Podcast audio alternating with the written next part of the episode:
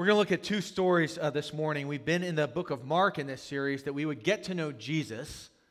Uh, we would come close to him as his followers, and then he would send us out into the work that he has for us. That, that we would get to know Jesus and be transformed by who he is and follow him in all of our life. Uh, so we have been in the book of Mark, and, and a lot of our 3Ds and, and groups are going deep into the scriptures together throughout the week to then figure out how do we live like this Savior? And this morning we're at this place where, you know, Jesus is still up north in Galilee, his hometown, and kind of Nazareth area. And it's kind of funny because uh, this is where that phrase is uh, a prophet has no honor in his hometown comes from. He, he's there, and uh, people are saying things like, Isn't this guy the brother of James and Joseph and Judas and Simon? And wait, wait, isn't he the son of a carpenter? Like, who is this guy, Jesus? And, and what does he think he's doing? And, and then Jesus looks at his family, his friends, uh, in a sense, his coworkers, right? The people he grew up with. And it says this little phrase. He says, he, in verse 6 of chapter 6, he says, he's marveled because of their unbelief. Now, you'd love it for Jesus to marvel at you for something, but probably not your unbelief. Uh, he looks at his family, his friends, his coworkers. He says, Man, I can't believe that you don't believe.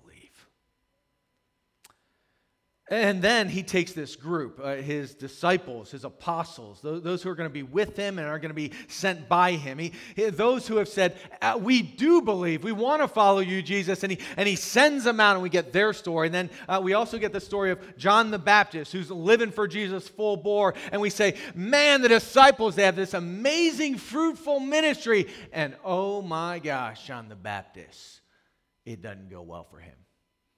As we're going to just look at two stories of uh, what's it look like to follow Jesus, man, when, when things are just going swimmingly and when it's just terrible.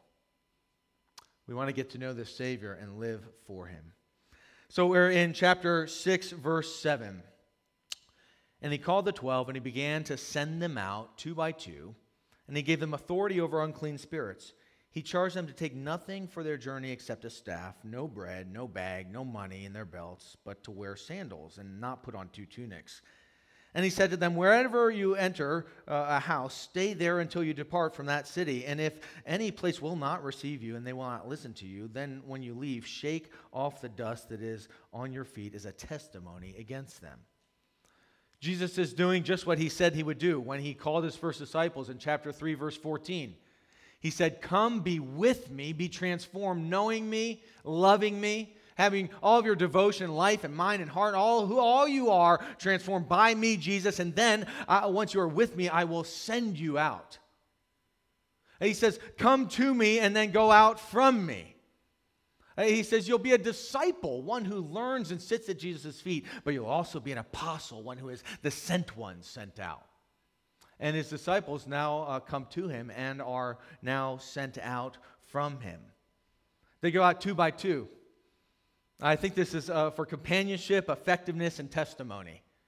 Uh, they go out two by two because when things are getting tough, man, they've got arms to link up with.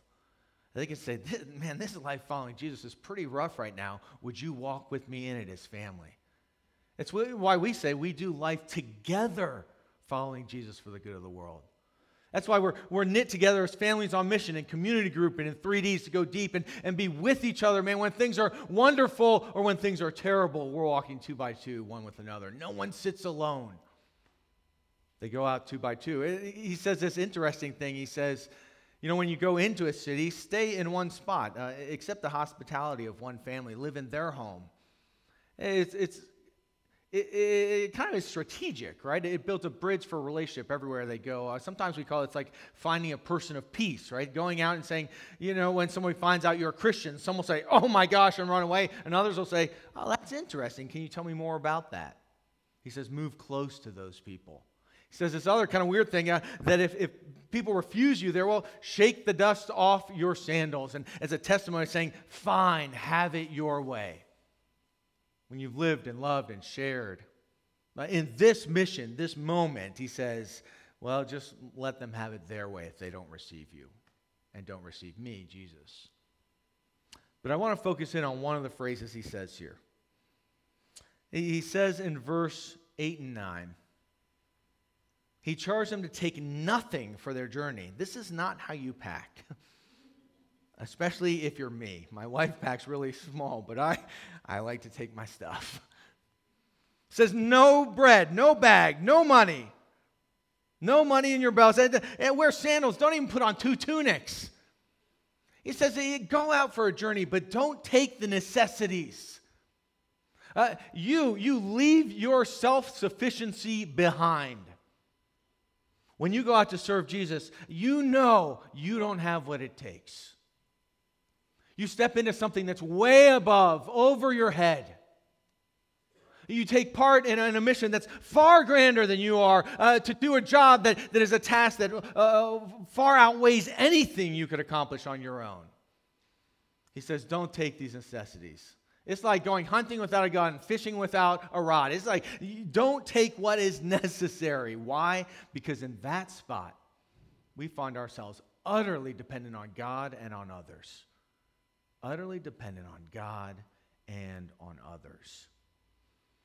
It reminds me of this story in Judges. Uh, Gideon is with God's people, and he. Uh, the Israelites have been unfaithful to God. So, what happens often in Judges, the, uh, this outside force, this uh, army, the Midianites, have come in and they've conquered all of God's people, the Israelites. They've enslaved them at this point, and, and there's about 32,000 uh, in the army of God that Gideon has. 32,000 troops, and you think, okay, a pretty formidable army. But in the, the valley right next door, just north of them, there's 132,000 Midianites a, a, huge, massive army, and then Gideon and God's people, this tiny army. And here's what I, I love. I, you know, Gideon is there, and the Lord says to Gideon in verse 2 The people with you, Gideon, your army, they're too many. They're too many for me to give the Midianites into their hand, lest Israel boast over me, saying, My own hand has saved me. He says this army of 32,000 in the face of 132,000, it's, it's just too many, lest you would boast and say, Look what we did, man. We are an awesome church. I'm an awesome preacher. You're an awesome person. Any of us saying, This is not your victory to be had. So, Here's what I want you to do, Gideon, verse 3. Proclaim to the ears of the people, this is Judges chapter 7, Whoever is fearful and trembling, that's a lot of people, by the way, because it's a tiny army facing a huge army. Whoever is fearful and trembling, let him return home and hurry away from this Mount of Gilead. 22,000 of Gideon's troops leave at that opportunity. 22 hit the road, and Gideon has 10,000 left, and he's thinking, This is not good, Lord. We do not have what it takes. It doesn't look like when we go into this battle with you, we will be successful, victorious. We don't have what it takes. This is not enough. What you've given me is not enough. I don't have the resources. Don't you feel like that? I mean, uh, particularly following Jesus in this area, Montgomery County, Maryland, D.C. Don't you sometimes feel like, you know, we're going in with a squirt gun into a blazing fire? And don't, don't you just want to say, Lord, God, are you sure? Don't you know what people think about Christians? Like, we don't have a chance, Lord. We're just a little church right here in the middle of this mighty force against you. Don't you sometimes feel like that in your family? You're pouring your life out with your kids. You feel like, Lord, man, you, you haven't given me the resource I need to do this. Like, I feel completely insufficient as a dad. I feel completely insufficient as a mom. Don't you, don't you know this is too much to handle? With your coworkers, you go to talk to them about Jesus. Don't, don't you know, Lord, they're just going to say, not a chance. We only got 10,000, they got 132,000. Verse 4 the Lord said to Gideon, Gideon, the people are still too many. You still too have many. Yeah, you have too many people, too many troops. 10,000 is way too much. So take them down to the water, and I'll test them there. And, and then he does this really interesting thing. And any who uh, lap up water, the Lord says, keep them in the army. And then anyone who kneel at the river, well, uh, let them go home. So there's 300 left. There's 300 left. And you got to think Gideon and we are often just scratching our heads saying, This journey is too much for us, Lord. We don't have what it takes. How are you going to do a mighty work through this little person and these little resources? And the Lord said to Gideon in verse 7 With the 300 men who leapt up water, I will save you. I will save you, God says. Uh, let you make no mistake, Gideon, Matt, John, Sally, whoever. Let you make no mistake. I, God, will save you. I will do a work in your life as you go out uh, to spots that are above your resources, that are, that are more than you can handle. Uh, when you go into your home and, and, you face something that is more than you can handle, when you go out with the Word of God following the Savior Jesus, I will save you. And in this case, He will save through you by His power, by His mercy, that none of us would say, Man, I did that. I did that. God is doing a great work in us and through us, a work that we cannot accomplish on our own. Take nothing, rely on Him. That's what Jesus says. He says, I'll give you the authority to do this or that, I'll meet you in this or that. Take nothing, rely on God. Uh, unfortunately, in my life, it's often hoard everything, rely on no one. Isn't that how we often live? I got to keep I got to hold on to, and I got to rely on nobody. If I'm hurting, I'm not going to share it. Uh, things that look too big for me that God's calling me into obedience, I'm not going to go into. I'll do only what I can accomplish. Where is your self sufficiency suppressing the power of God? Where is your self sufficiency suppressing the power of our God? And see, I think for a lot of us, we are only going to attempt what we think we can accomplish. I'm only going to attempt what I think I can accomplish. Uh, particularly when it comes to sharing with other people, right? Like, it, eh, I'm not going to share about who Jesus is and what he's done in my life with that person because I know how they're going to respond.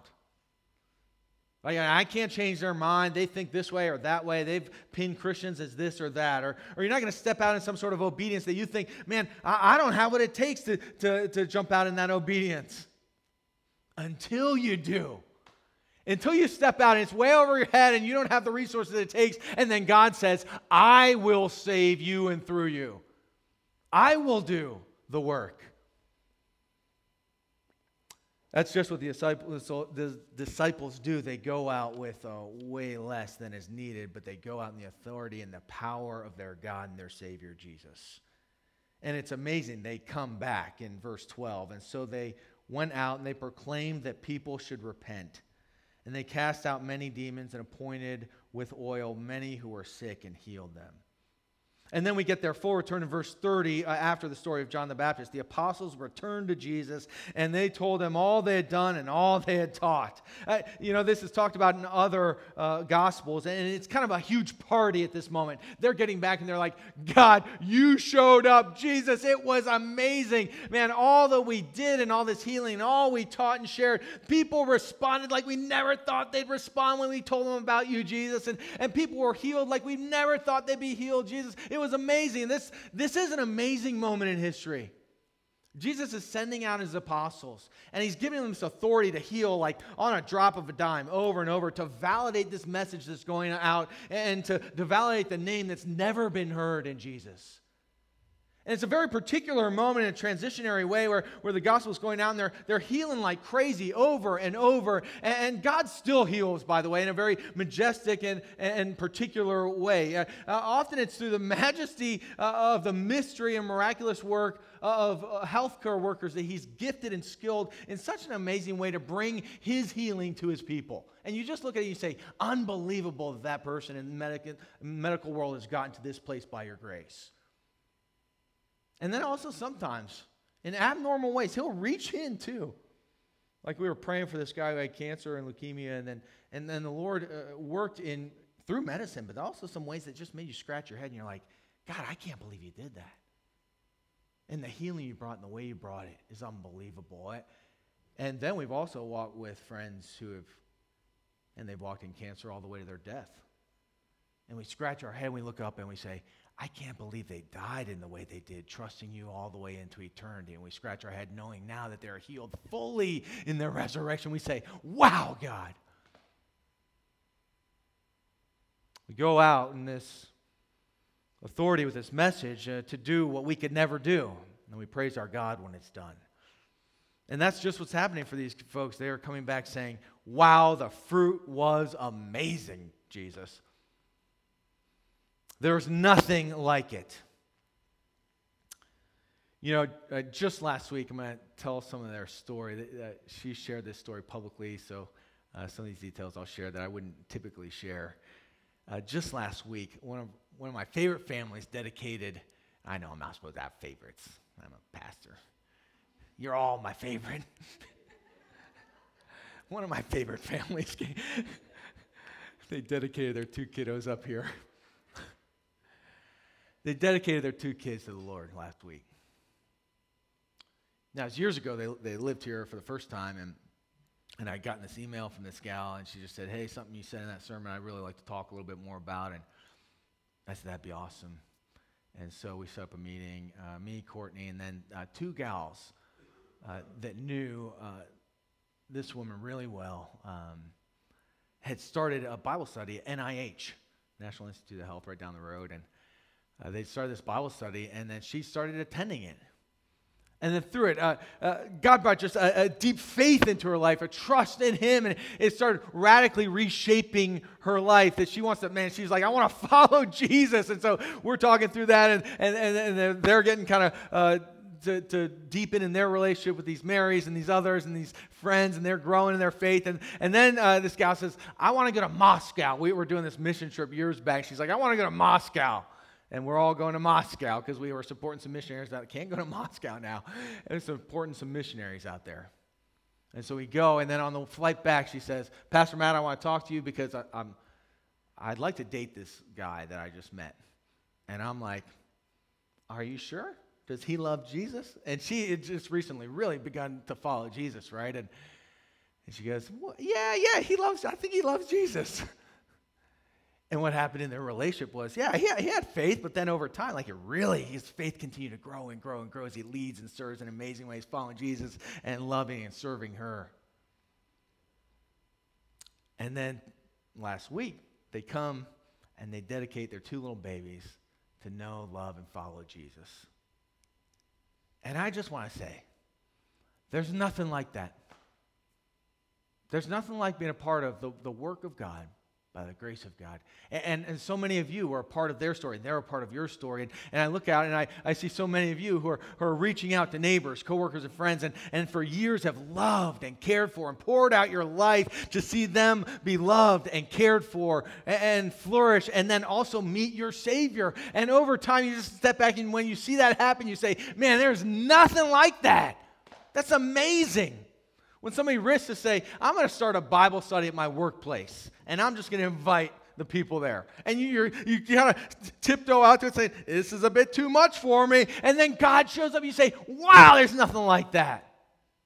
When you send that email out to, to the whole list serve of your neighborhood and say, hey, we're doing a men's Bible study, we're going to uh, eat meet and drink bourbon and talk about the book of Mark, and you're like, what am I doing? And, and then they some show up, and you say, wow, there's nothing like that.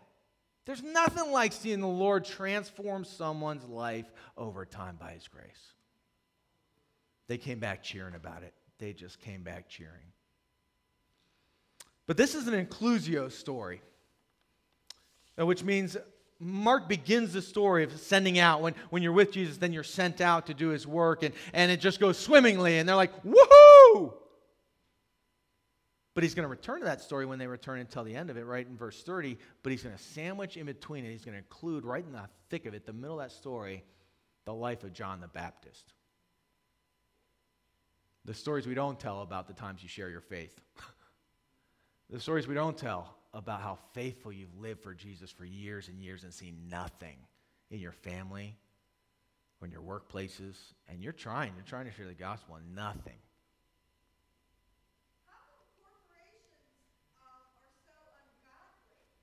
I agree. I agree. You know, see, I, I've thought a lot about that too, like the idea of systemic problems in our culture. It's because we're so ungodly. That's how I would answer I think. We are so ungodly. And that's why the, Man, that's why we need a Savior for forgiveness to transform us from the inside out as individuals following Him. And, that's what Jesus is about. He says, Come, be with me, and be sent out to bring good news of life transformation. And when John the Baptist is doing that, it falls apart. It just falls apart for him. I want to get into this story, and I, you know, I don't know if you're ever a part of church, um, you may have heard this story. And when you read the story of John the Baptist, it feels a bit more like a cartoon, truthfully. You know, uh, I don't know if you uh, were ever a part of a church where there was like a flannel graph, right? Like, and you got little John the Baptist and you're sticking him on the flannel graph, and then his head falls off, and you think, oh my, there goes his head. It's kind of cartoonish. Uh, but I started thinking about it. He's beheaded. And a guy who's become a good friend of mine here at the church, become a member here, uh, he's the, the president of the ICC, which is International Christian Concern, which is a group that is trying to go care for folks all over the world and also share the good news of Jesus. But they're in such persecuted areas where Christians are literally losing their heads. And I said to him, Man, does this stuff still happen? And he said, Yes. He said, Just last week, he heard his last case of a friend, a team that they're supporting, where this just happened. And he said the week before that, and then the week before that, and the week before that. So as we get into John the Baptist's story, I, I want to turn this story from a cartoon into reality. Uh, as we listen to Jeff and share a little bit of the story, there's a little bit of graphic nature to this story. Uh, but it highlights the fact that Jesus is not just worth living for, as we see in the apostles' life right here, where they're just saying, Man, it is amazing to live for you. This is so cool to see you transform lives. But he's also worth dying for. Uh, let's watch this video together.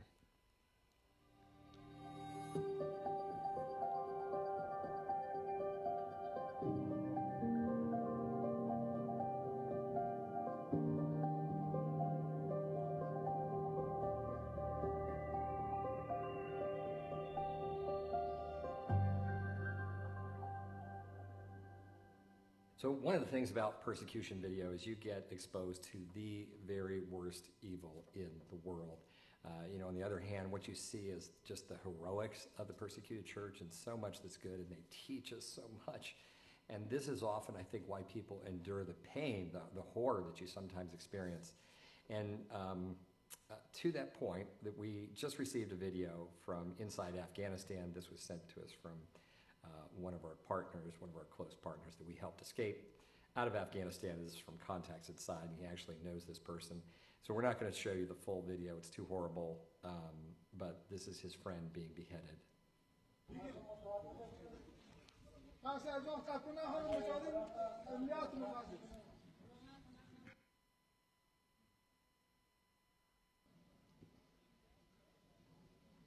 So obviously, I, there are no words after that. And again, I, I don't even want to show you the most horrible parts because there's just nothing good for your soul in there.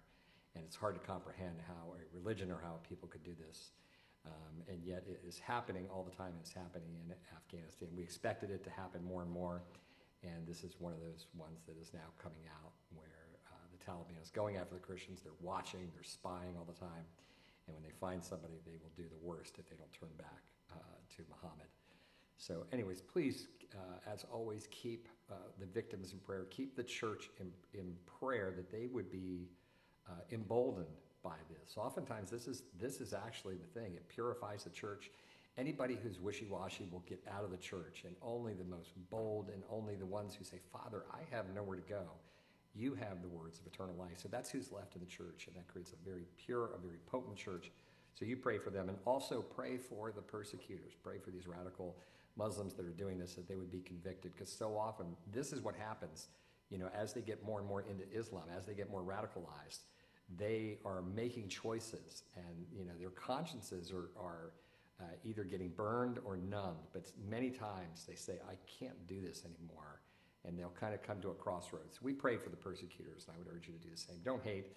Uh, that's the world's way, and God's love is transforming. He will forgive anybody for everything.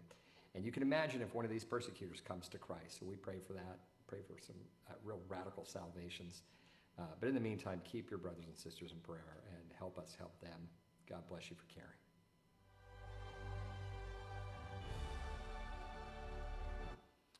I want us to spend just, I don't, you can't quite go back into the text right after that. I, I want us to spend a minute in prayer.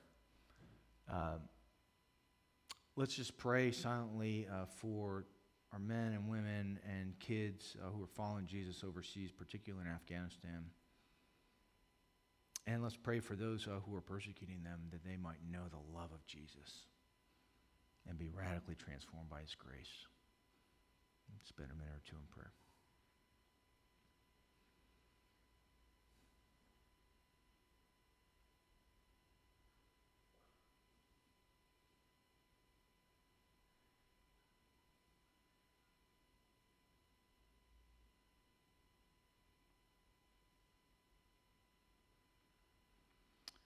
Father, I pray for this man's family and his team. God, would you comfort them? As Jeff was talking about, would you continue to embolden them with the good news of a God who loves and saves through Jesus? God, I pray for those who are uh, involved in this killing, God, that they, God, that they might know you and your grace, that these awful acts would drive them to your mercy seat, that they would cling to a Savior who knows and loves them, would embrace them and transform them by grace. God, we're just struck. Um, your Son, his worth is highlighted by how much we pay for him. And when, when a man like this pays with his life for following your Son, God, we're just reminded you are just exceedingly and eternally valuable. You are worth dying for. God, would you radically transform the way that we live, that we would orient every aspect of who we are around the glory and the worth and the value of your Son who has poured out his life for us? Would you make us heralds, that, that we would talk all about him and how he's changing us by his grace, that God, wretched fools like us, and God, would, would we give our whole lives to him, even to the point of death? That's in Christ's name we pray. Amen. You know, uh, in the book of Mark, uh, Jesus, he, he, takes center stage, right? There's only two times throughout the book of Mark that anyone else has talked about for an extended amount of time. And, and those two times, uh, the person who's talked about is John the Baptist. Uh, in chapter 1, verses 1 to 14, we, we get this picture of who the, John the Baptist is, right? He's going to be the one who's going to come and, and talk about this Savior who's about to come. And, he, and right when Jesus shows up on the scene, he points right to him. He's like, That's the Lamb of God, the Son we're all waiting for, the Christ. That's the Savior we're waiting for. He says, I'm not even worthy to untie his sandal straps. And that first passage, it ends in verse 14 of chapter 1 in Mark with, And John was arrested. And that's kind of the last we hear of John and, and really anyone else but Jesus in the book of Mark until right here where, where John shows up again because what's happened is Jesus' disciples are going out and, and all this amazing work is being done. And, and you can almost just picture, oh my gosh, that whole time, forever from verse 14 of chapter 1, like Jesus and his ministry is taking off and, and John the Baptist is in jail. And Herod, King Herod, hears about this group going out with Jesus. And much like in chapter 8, like, who do you say that I am starts to occur, right? And, and King Herod, now this is uh, not Herod the Great. Herod the Great is uh, this guy's dad, uh, Herod Antipas' dad. And uh, Herod the Great is the one we know uh, in the birth story of Jesus in Luke chapter 2 and others, where uh, he's the one who slaughters age 2 and below in hopes that he would slaughter Jesus and, and kill him when he's born. That's uh, Herod the Great. So this guy's not from great stock, right? So uh, that's Herod the Great. His son now is Herod Antipas. That's who we have here. Sometimes he's called Herod the Tetrarch, which just means uh, he's a ruler of a fourth. Uh, or Herod Antipas is his kind of uh, more specific name. And so uh, he's the one that Jesus will call the fox. He's kind of slimy and sly. Uh, rules over the fourth of, of, the kingdom of Israel up in the northern area, which is Jesus' hometown, and which is uh, why we get this piece of the story. Herod Antipas now hears, wow, uh, these guys are going out from Jesus and they're doing amazing work. And, and who do you think, uh, King Herod Antipas, uh, that, that, Jesus is? And he's like, uh, it could be John the Baptist or Elijah or one of the prophets. And now we get word that King Herod thinks, this is probably John the Baptist because he knows he's had John the Baptist beheaded and he still feels guilty about it. So he's thinking, in this resurrection is the coming of my judgment, right? Like, he's like, oh my gosh, John the Baptist is here to bring the hammer down on me for what I did to him. Now, the situation is that uh, King Herod is now married to Herodias, who was uh, Philip, his brother, Herod's brother. Was his wife. Now, John the Baptist, as we learn from the text, uh, has said, You can't take your brother's wife as your own. He's speaking up against uh, this immorality that John is living in. He's speaking truth to power. He is, is saying, These, This is not the way of God, John the Baptist says. And that gets him jailed. Now, Herodias is like, I actually want to kill John the Baptist for saying that. That's uh, Herod's new wife, the uh, previous wife of his brother uh, actually wants John the Baptist killed. But we read in verse 20 here that Herod feared John, knowing that he was a righteous and holy man, and he kept him safe. When he heard him, he was greatly perplexed, and yet he heard him gladly. You see what's happening in Herod's life. He, he's both kind of uh, compelled by uh, the holiness and the message of John, but at the same time, he's convicted by it. He, he's repelled by it, right? Like, he, he's like, man, I know what I'm doing is wrong. So he's drawn to this holy man with this holy message and the way he's living. He's probably drawn to all these aspects of him, but at the same time, he's like, man, this is convicting about my sin. He knows his sinfulness, his wretchedness. Uh, over and over in his life, sexual sin has led to disaster in his own life and now through him.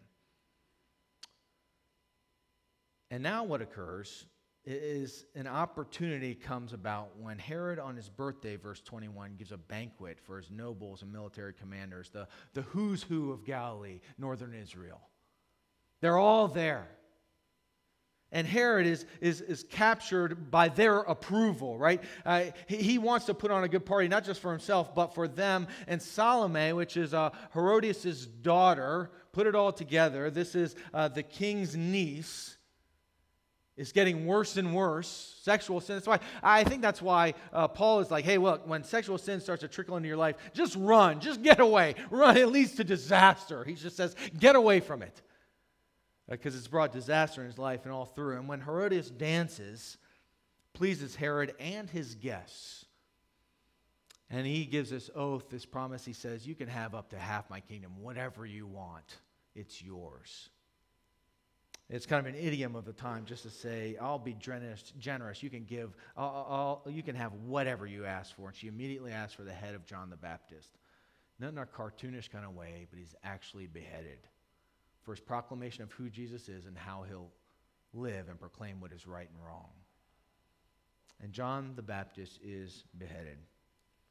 I think what we see in John the Baptist, who's been with Jesus and now is proclaiming the good news of the gospel and repentance towards Jesus, is to live a faithful and sometimes fruitless life. To not serve the fruit, but to serve the Savior. And to not only be in it when, man, things are going amazing, but to say, He is worth it even now. And you see, uh, when John the Baptist is living this fruitless life, the disciples are just, it's amazing for them. By worldly standards, John the Baptist, his ministry went from really not great to, to really terrible. You know, in the beginning of chapter one of Mark, we see you know, he lives as an outcast life. He's, he's eating locusts and honey, and he's kind of weird. But then he, he starts to actually gain some disciples as he's talking about the Savior to come, and he's baptizing people. But then Jesus comes on the scene, and he loses all of his followers. They're all like, we're following Jesus. And John the Baptist is like, good, you should. But, but his whole, uh, all of his followers are gone. Then he's arrested in verse 14. His whole ministry is now gone. His ministry's gone, his followers are gone, and he ends up arrested and then beheaded. And what I think we see in him is man, Jesus isn't just worth living for, he is worth dying for. You know, the disciples, when Jesus is teaching this hard teaching, everyone's leaving him. They're all just leaving. And Jesus looks right at his disciples and he says, Are you guys going to leave too? And they go, Where would we go? You have the words of eternal life. Where would we go? We want to follow you. Every one of the disciples are either exiled or executed. John, uh, who writes the book of John, is exiled to the island of Patmos. And, and uh, Peter, he's crucified upside down. Peter helps write the book of Mark along with John Mark. Uh, James, uh, Jesus' follower and brother, is thrown off of a temple roof. He lands on the ground uh, and then is stoned by those around him.